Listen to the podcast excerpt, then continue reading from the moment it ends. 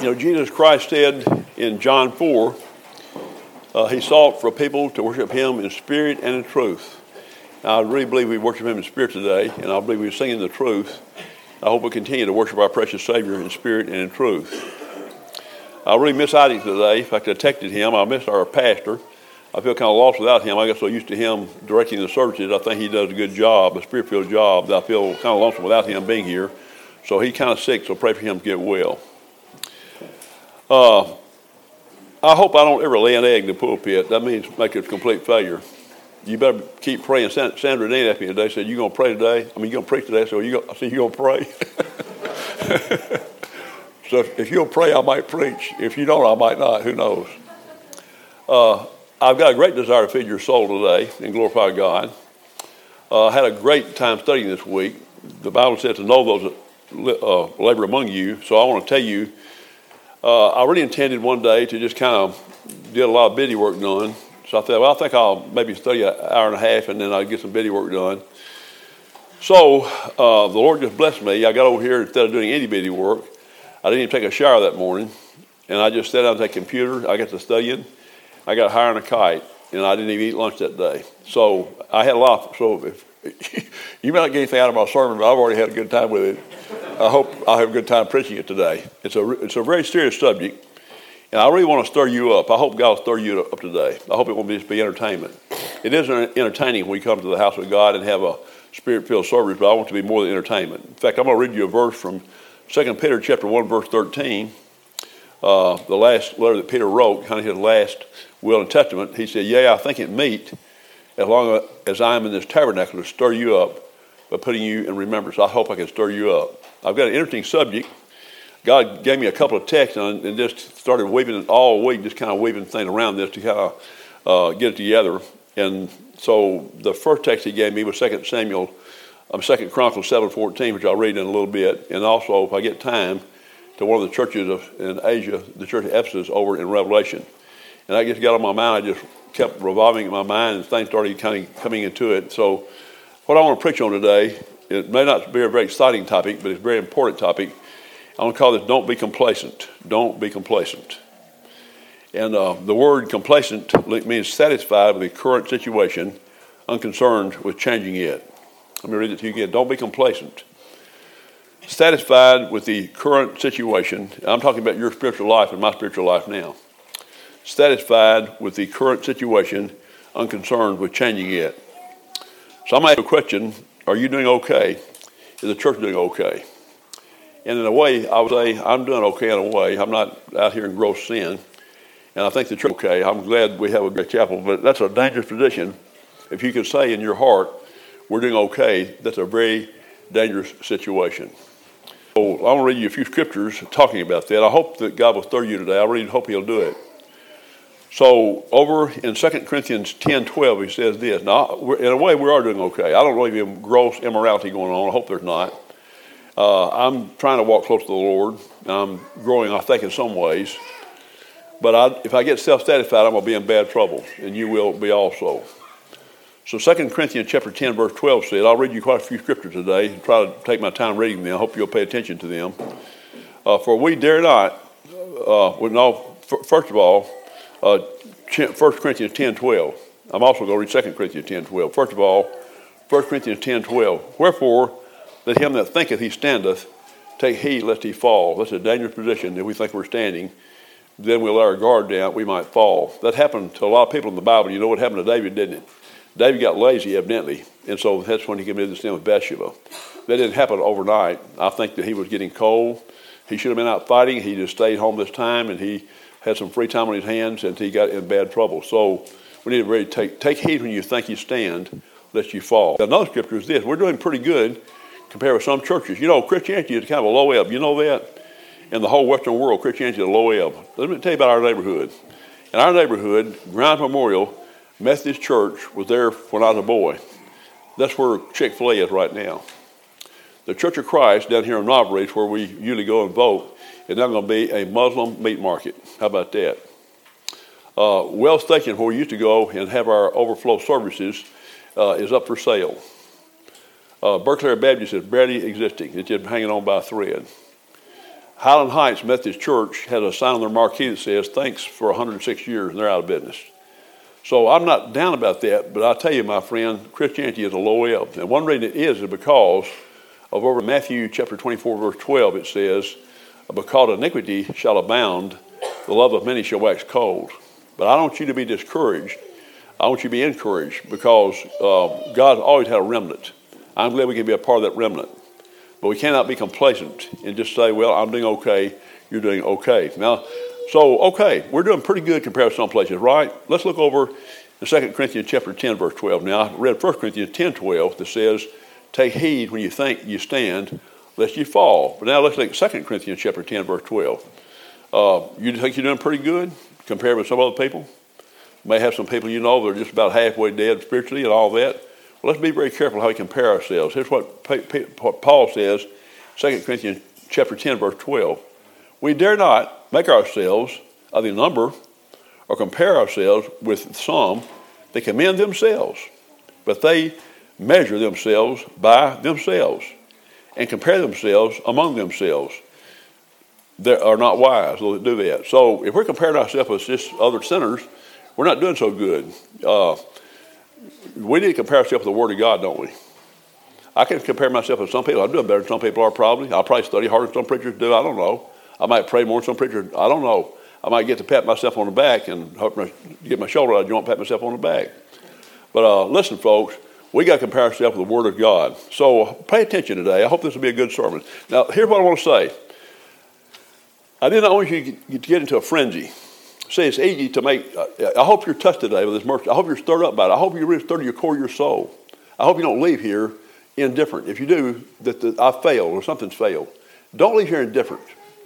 I want some change today. But on the other hand, if you go rock, rock around this, I'm, gonna, I'm just going to get on it and I'm going to go out like a buzz saw, but I'll make some big old changes. What's going to happen? You're going to burn out. You're going to burn out. Or if you think you can do it in your own self, you'll also burn out. I want to expect some results, but I want them to be realistic results where you gradually, habitually try to get closer to God and examine yourselves to see where you are. That's what I want you to do. So let's read some scripture about that. You can't do anything without God. Nothing. We can make all kind of resolutions. I hope you'll make some resolutions. It's a good time to make resolutions. But you can't do anything without. I'm not excusing you, but I'm telling you, when you try to do something in your own strength, you're going to fail every time. I don't know how many times I made lots of resolutions. You ought to see some of the books I've got. I've got books that when I'm dead, people will probably make fun of me. I've set so many goals on so many times. I'd be the biggest Christian you've ever seen. I'd be almost like the Apostle Paul if I had accomplished the things I intended to accomplish. And I was sincere about all that too. I was sincere about all the things I made. I've got, I've, I've, but I had I, I, start out sometime and fiddle out. I'm on something now. I won't tell you what I'm on. I'm on a brand new project. About the sixth or seventh time I started a brand new project. I'm just trying harder this time, and I pray God help me more. So let's look at some things. We got to depend on God. Look at John 17, 5. I mean 15, 5. Our, our Savior is talking. I am the vine, you are the branches. He that abideth in me, I in him, the same bringeth forth much fruit. For without me, you can do, what's the word? Nothing. Nothing. But you know what? He is the vine. My friend, if we abide in the vine, that's why we bring forth fruit. Abiding in the vine means walking close to God. The most important thing you can do is have fellowship with God. So I want to encourage you to do that. And I promise you, my friend, you can have fellowship with God. I'm going to give you a Bible promise. Here's a Bible promise. It's over found in James. Draw nigh to him, repeat it. He'll draw nigh to you. That's a promise that God gave us. If you draw nigh to God, He'll draw nigh to you. We must walk in fellowship with God. We're going to bring forth fruit. But, but, but He meant that. Without me, you can do nothing. Make all the resolutions you want to, put all the plan in place you want to, but we got to walk in Him. Without Him, we can do nothing. And also, now, the Apostle Paul was the hardest working of all the, all the apostles. But let's where he gave the credit. The most balanced verse I've ever seen in the Bible on the sovereignty of God and responsibility of men is found in 1 Corinthians chapter 15, verse 10. One of my very favorite verses. Here's the Apostle Paul talking now. But by the grace of God, I am what I am. You need to say the same thing. If you've done anything right, it's by God's grace. Remember what I told you. The old brother Oakley, M.H. Oakley, from Little Rock, Arkansas, told me one time. I repeated that lots of times. I used to go see him pretty often. You enjoyed that dear old gentleman, that dear old servant of God. Not, not a preacher, but he's a servant of God. Brother Guess, he said one day, I'm going to tell you my theology. I said, okay, Brother Oakley, I want to hear it. My theology is if I do anything good, God gets 100% of the credit for it. If I do anything bad, I take 100% of the blame for it. You can't beat that for sound theology. If you've done anything good, give God all the glory, not just part of it, but all the glory. The reason you do anything right is if you work out your own salvation with fear and trembling, it's because God has worked in you the will and to do of his good pleasure. You wouldn't have the will to do right for for God. One time a preacher got mad at me when I said that. I thought that was the soundest statement I've ever made. I told one of these internet uh, list servers. I made that statement, and one preacher, I won't tell you who it is, he went ballistic. He went, I thought, I was stunned. Hey, you're saying we're robots. I didn't say we're robots. But I know you one thing that gentleman could hit a lick at a snake, and God blessed him to do so. My friend, listen, God gets all the glory for anything we do that's good. So let's finish this verse over in 1 Corinthians chapter 15, verse 10. But by the grace of God, I am what I am. His grace, which was bestowed upon me, was not in vain. I labored more abundantly than they all. Yet not I, the grace of God, which was with me. Isn't that a beautiful verse? That's so good, I'll read it again. You ought to memorize that verse. But by the grace of God, I am what I am. We ought to all say that.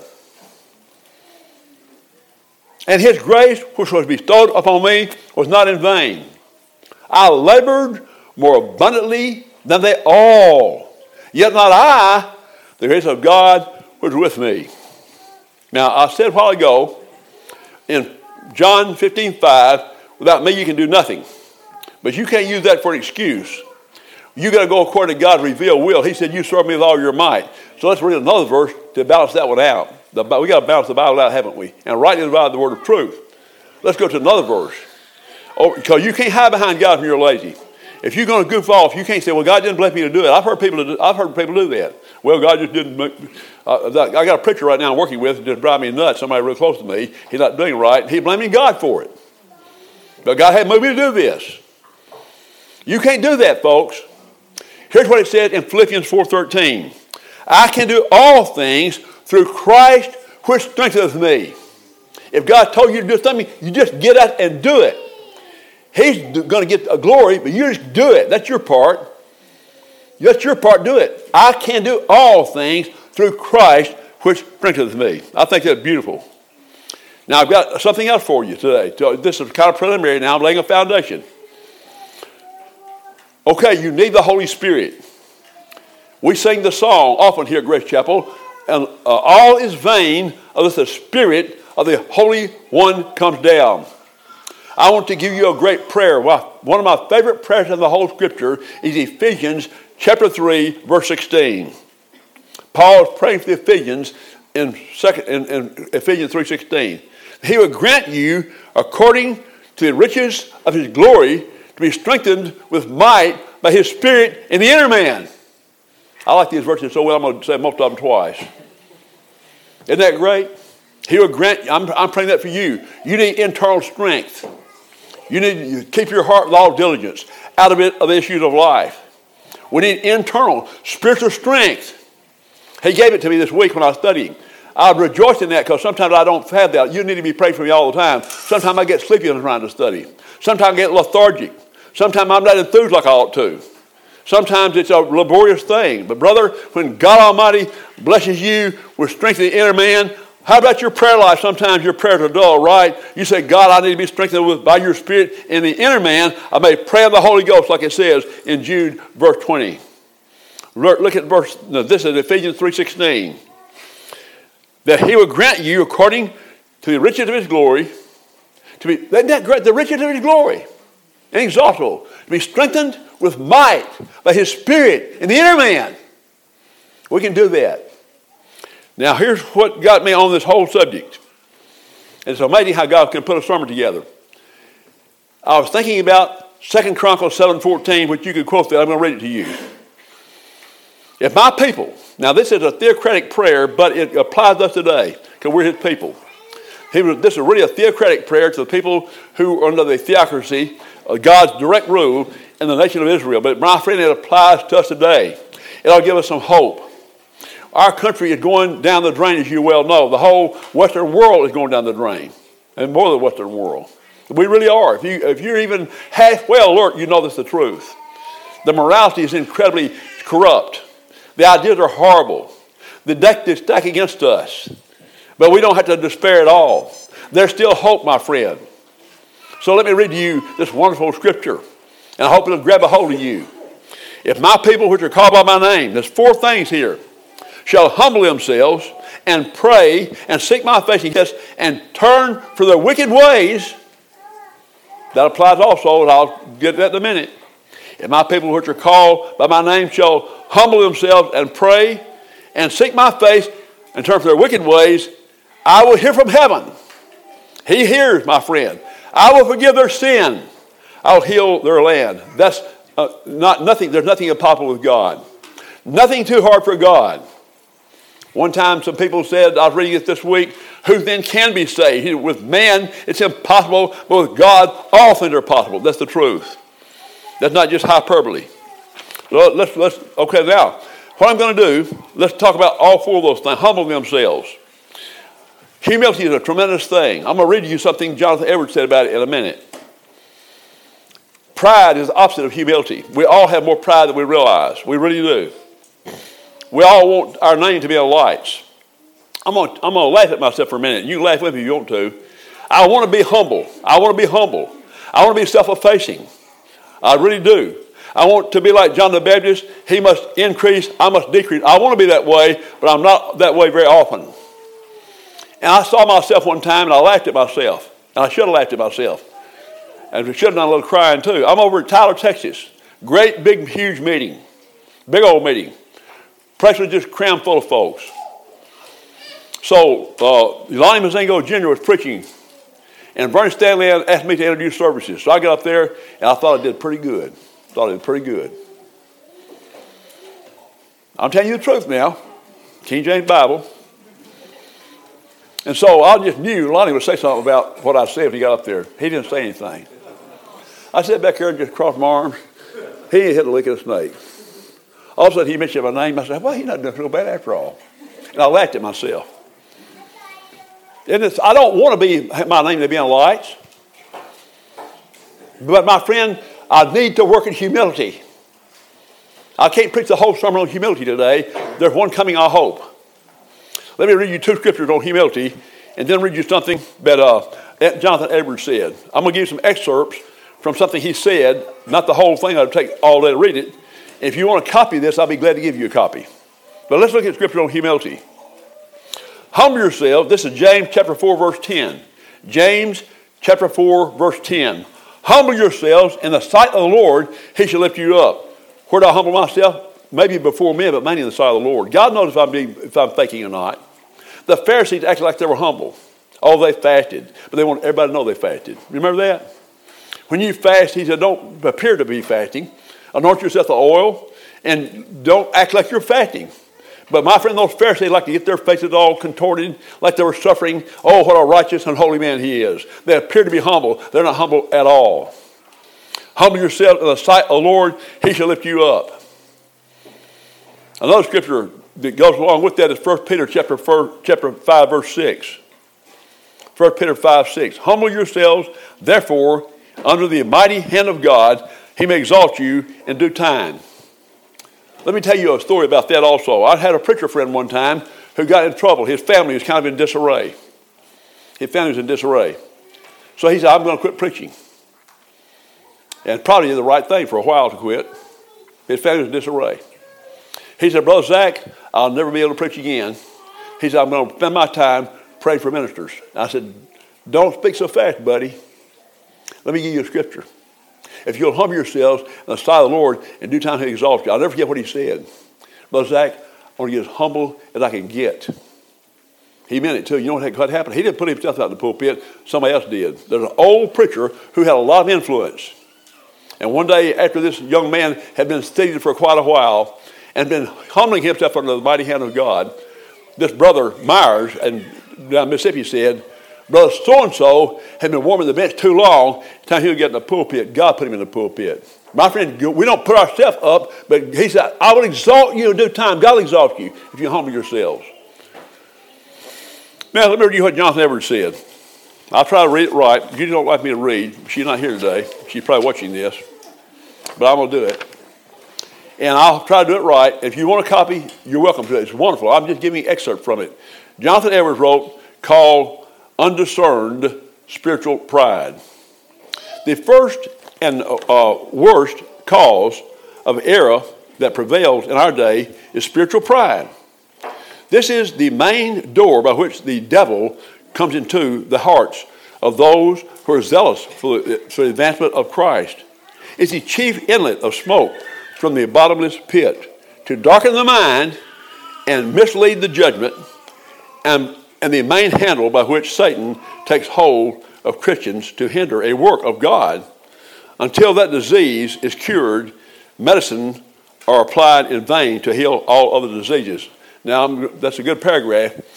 And you know, Grace Chapel have uh, always emphasized we must endeavor to keep the unity of the Spirit, the bond of peace. We have been at peace for a long. You know, one reason is because you're humble people mainly.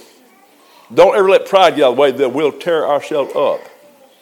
My friend, I, I, I, better not get on too, too far. I'll get myself on another track. We must humble ourselves and have long suffering and forbearance and ex- expect my brother to be better than myself to get together. That's the true a family. It's true of brothers and sisters. We must be humble. And he's right about that. If we know our judgment, it just gets all messed up. We make all kinds of mistakes. It can happen in a marriage when a husband and wife are not humble as they ought to be. Happened with me. Pride is much more difficult to discern than any other uh, corruption because by nature, pride is a person having too high a thought of himself. Is it any surprise then that a person who, uh, who has too high a thought of himself is unaware of it? He thinks the opinion he has of himself uh, has, has just grounds and therefore is not too high. As a, as a result, there is no other matter in which the heart is more deceitful and unsearchable. So he's right about it. We act, God, show me if I'm if I have pride.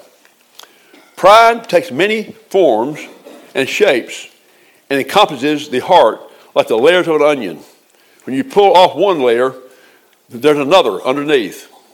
Therefore, we need to have the greatest watch imaginable over our hearts with respect to this matter and to cry most earnestly to the great searcher of hearts for his help.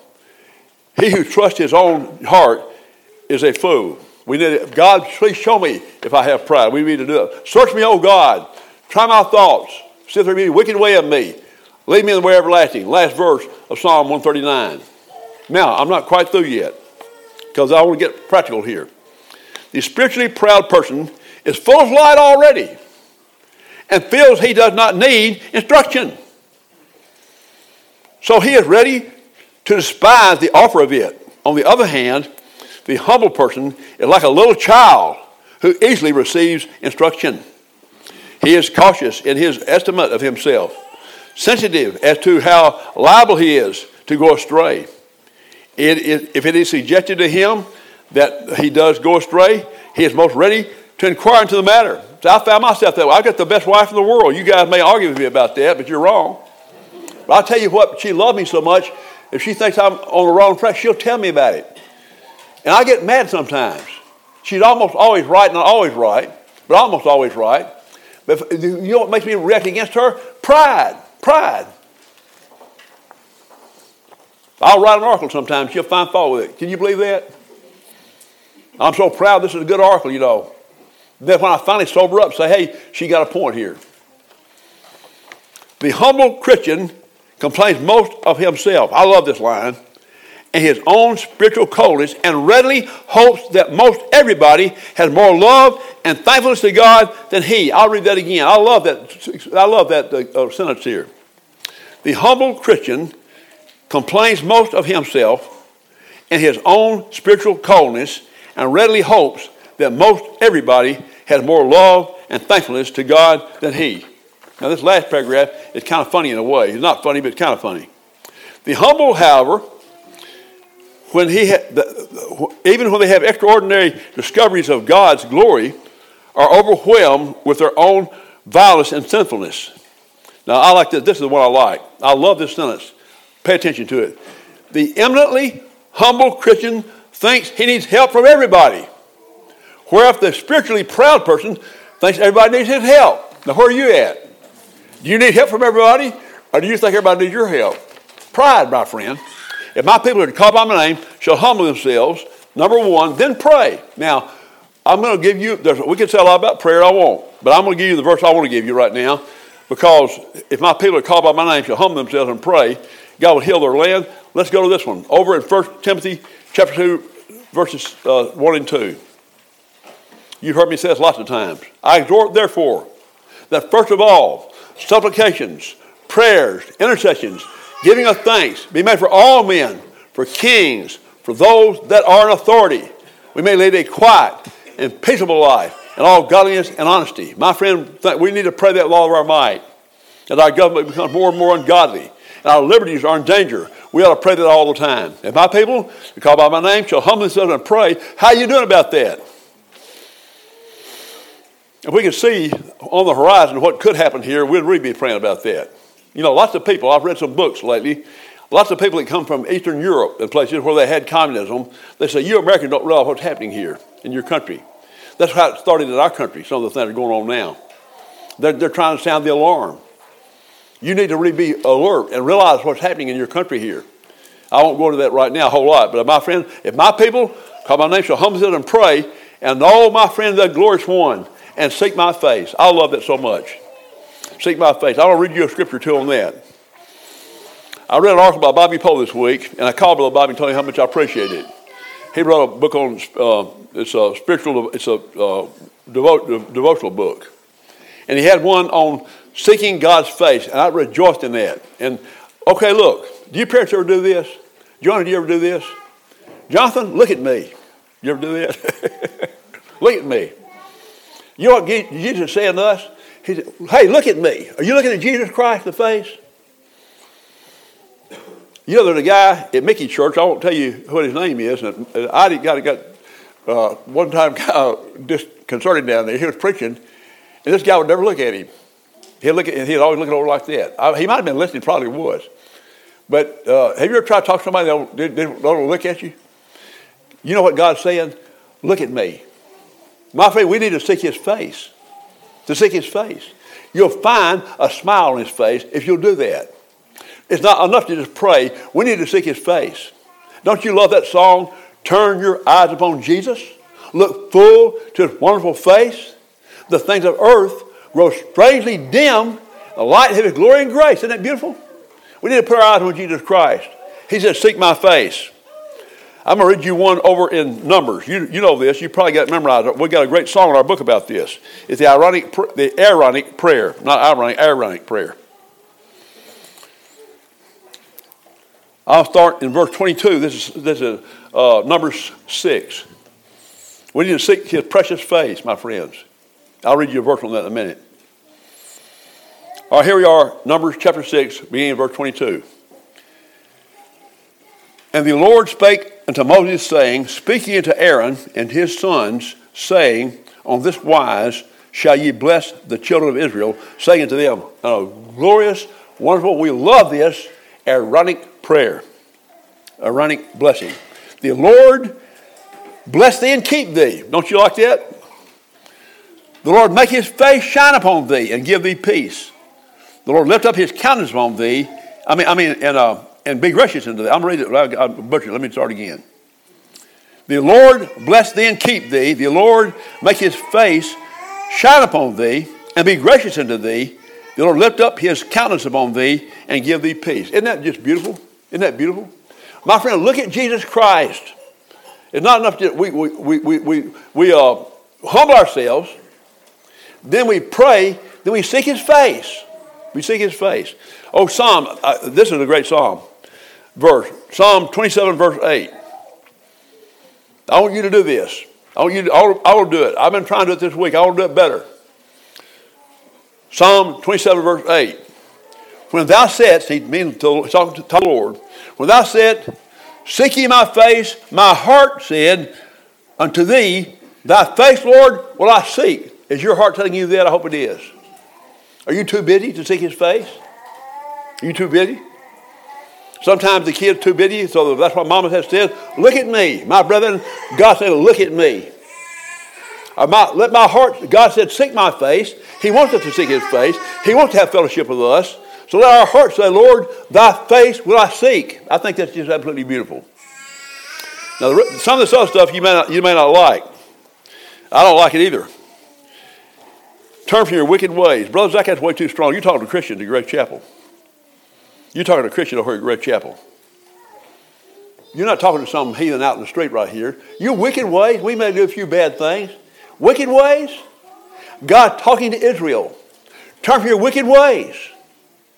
Listen, folks, we need to have a proper view of sin. The Apostle Paul said in Romans chapter 7 sin became exceeding sinful to him. Is it sinful to you? You know, we have sins of commission, we have sins of omission. We had a man here at our New Year's Eve service. He wasn't from Grace Chapel. He's out of town. and When we had a prayer circle uh, before midnight, and they asked me to pray, so I prayed, God, help us love you more. And that really got that guy. He said, I've been thinking about that a lot lately. I've been thinking about what God said love me, all your heart and mind and soul. And I'm not doing that. Are you doing that? Well, if we're not, it's wickedness. Let me read you that verse over here in uh, Matthew chapter 22, verse 37 through 39. So, wicked ways. We can acknowledge, my friend, I'm talking to Christians that I love and respect, but I'm telling you, we need to recognize some of our ways are wicked ways. We ought not to try to, to, uh, to, to uh, cover it up or, or minimize it. Well, what you ought to want to do is maximize your sins, not minimize them. We tend to minimize our sins and maximize the sins of others. We need to have the same attitude David had in Psalm 51 when he, uh, that great psalm, he, he called, he, well, let me just read that first verse. I could probably quote it, but I might get messed up. Sometimes my mind gets going, I gotta just, I gotta watch it. Psalm 51. Now think about this. David, I'm not saying you committed adultery like David did. I'm not you, you committed murder like David did. I'm not saying that. But I'm saying this applies to us. We need to maximize our sins like David, like Paul did over there. He, he thought he was doing really well at one time. He said the commandment came, that was regeneration he meant came. And then he said, sin revived, and I died. Sin revived. Somebody wrote a book not too long ago called We Don't Blush Anymore. We don't blush anymore. I had an aunt, Aunt Lucille, dear person, a real genuine, uh, good old Southern Belle type woman, high quality woman. She wouldn't even say anything, not even a slang word, let alone a cuss word. She got put in a nursing home up in Humboldt, Tennessee. I went to see her one day. I was absolutely shocked. They had the TV on, and some people were, some of these ribald humor people were talking about, and she was sitting there laughing. I could not believe it. I couldn't believe it. She would have been shocked if she realized what she had done. She had been around so much and got uh, inured to it that it didn't bother her anymore. My friend, we need to learn how to blush. We need to learn how to let our words of our mouth and the, the, the very thoughts of our heart be what they ought to be. We, we'll be an oddball if we do, we ought to do that. But anyway, look at David. He's maximizing his wickedness, his sin in Psalm 51. Have mercy upon me, O God, according to thy loving kindness. According to the multitude of thy tender mercies, blot out my transgressions, wash me thoroughly from my iniquity, cleanse me from my sin. Every Hebrew word in the Old Testament used for sin, those three, he repeated every one of those three. He's not minimizing his sin, he's maximizing his sin. And on the sin of omission, I'll, I'll read that to you here uh, from Matthew chapter 22, verse 37 through 39. God wants us to do this. Jesus said unto him, this guy was asking him, What's the great commandment? What's the greatest commandment? So here's what our precious Savior said. Jesus said unto him, Thou shalt love the Lord thy God, all thy heart, all thy soul, all thy mind. This is the first and great commandment. And the second is like unto it, thou shalt love thy neighbor as thyself. So, my friend, that's a sin of omission. I'm not going to belabor the point. I'm hoping God Almighty will get in our hearts, make us recognize some of our ways are wicked. Some, are you as faithful as you ought to be in church attendance? Are you faithful as you ought to be in your prayer life? Are you faithful ought you be in your Bible reading life? Are you parents having family devotion like you should? There's every kind of area we need to examine ourselves in. Because, my friend, we're sinners.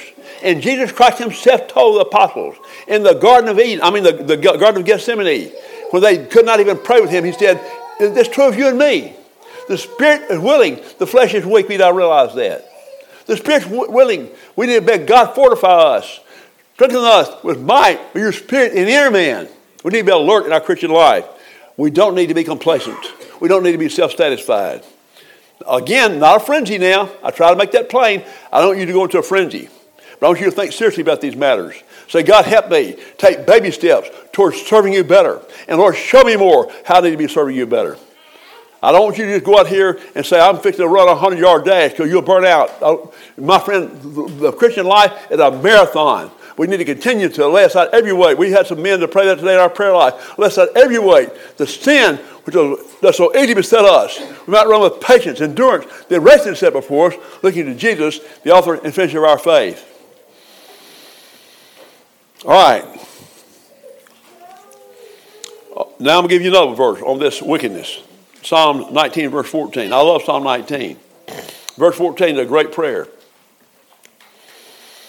Let the words of my mouth, the words of my mouth, not just my actions, the words of my mouth and the meditation of my heart. Meditation of my heart. My thought life be acceptable in thy sight, O Lord, my strength and my redeemer. Let the words of my mouth, the meditation of my heart be acceptable in thy sight, O Lord, my strength and my redeemer. Now let me finish this out, and then I'm going to go to Revelation 2 for a minute. I wouldn't, go, no, wouldn't have time but I think I got time. Well, now let me read you something else. I'll read you something else first. Some, some people remember this. I think the Beecham will remember this. Melissa and Keeper will remember this. And I think Senator Dean will. One time, Tom Verdeha, a friend of ours, had a dinner party. Had a real good time. Y'all remember that? That was a big time. And so when he prayed, it blew me out of the water. Man, what a prayer. What a prayer. Woo! And so I found out later he'd been raised at a Episcopal church. He's not Episcopal anymore. But he memorized this prayer when he was a kid.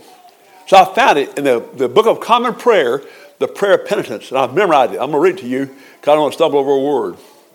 But I love this prayer. And you ought to be praying these kind of prayers. The prayer of penitence from the Book of Common Prayer, the old Book of Common Prayer. Almighty and most merciful Father, we have erred and strayed from thy ways like lost sheep. We have followed too much the devices and desires of our own hearts we have offended against thy holy laws. We have left undone those things we ought to have done. We have done those things we ought not to have done. There's no health in us. But thou, O Lord, have mercy upon us, miserable offenders. They considered themselves to be wicked, didn't they? Spare them, spare thou those, O God, who confess their faults. Restore those who are penitent according to thy promises declared unto mankind in Christ Jesus our Lord. And grant, O most merciful Father, for his sake, we may hereafter live a godly, righteous, and sober life to the glory of thy holy name. Amen. Isn't that wonderful? Now, what God say he'd do, folks? I will hear from heaven. He will hear from heaven. He never, never turned down a penitent sinner yet. His eyes, his ears open our cries. The eyes of the Lord over the, and you're, that's you now, the eyes of the Lord over the righteous. His ears open to their cries.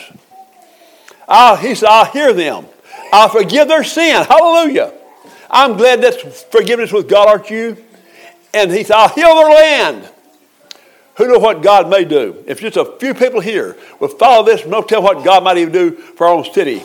If my people are called by my name, shall humble themselves and pray and seek my face, turn from their wicked ways, I'll hear from heaven. I'll forgive their sin. I'll heal their land. Now, let me go to Revelation chapter 2 for my last thing I want to do. This is one of the things God put on my heart along, it's the church of Ephesus. Now, my friends, here the church is a magnificent church. I'm telling you, it's amazing. There's some great leaders here. You know, Timothy used to pastor this church.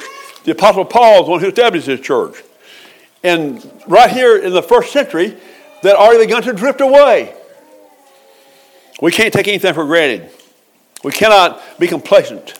We cannot be self satisfied. So I'm going to read to you about the church at Ephesus. Now you think, my man, he starts Jesus Christ bragging on them, man, he's, he, what a church this is. But we got to realize they had a fatal flaw. They had a fatal flaw.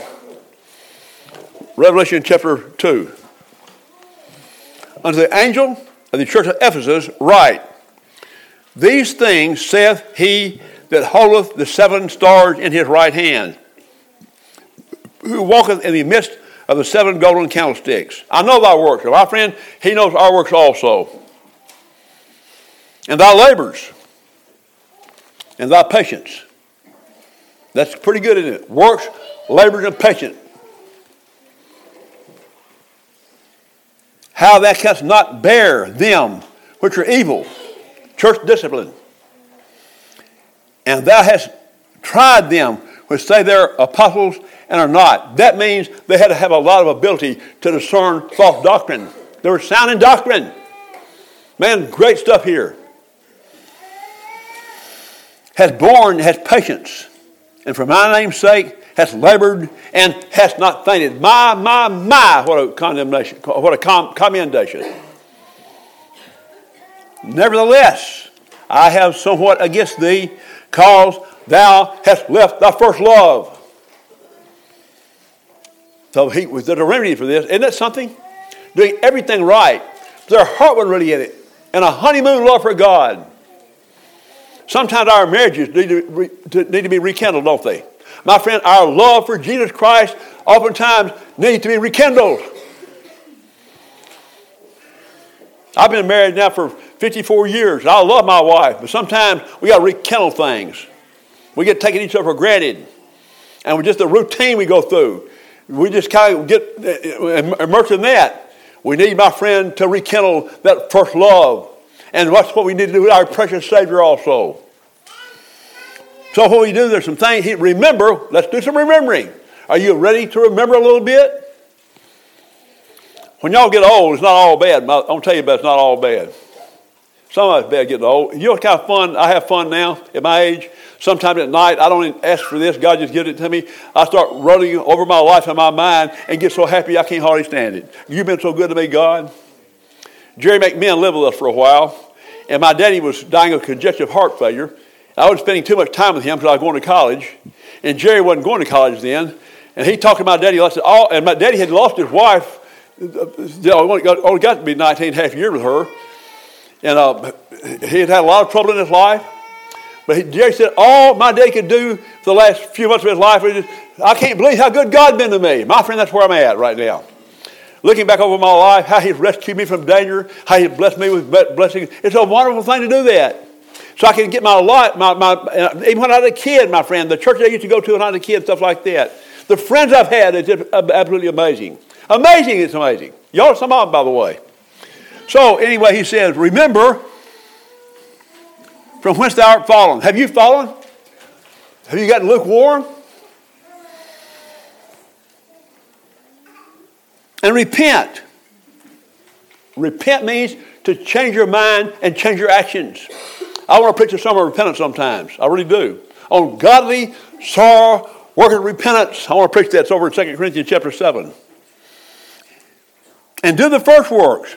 Three things. Now remember, repent, and do or else I will come unto thee quickly, will remove thy candlestick out of his place, except thou repent. Now, isn't that amazing? You know what the candlestick is? It's God's special presence. That's what makes a church. That's what makes a church. That's what makes Grace Chapel. That's why, my friend, we know I know some churches that probably don't exist anymore. They just think they do. You ever seen these westerns? A guy gets plugged with a 45 and he hadn't hit the ground yet.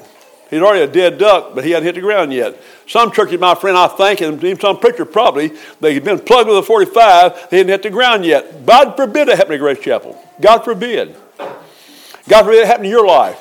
My friend, let's run through, let's, let's sprint out at the end of our lives. If you need to be recounted, get your second win, get your second win. Don't be complacent. May God bless these words to my life and your life and have an effect upon our lives, would be my prayer. Uh, let's get a good song. Have a handshake. Let's, let's, let's shake hands 232.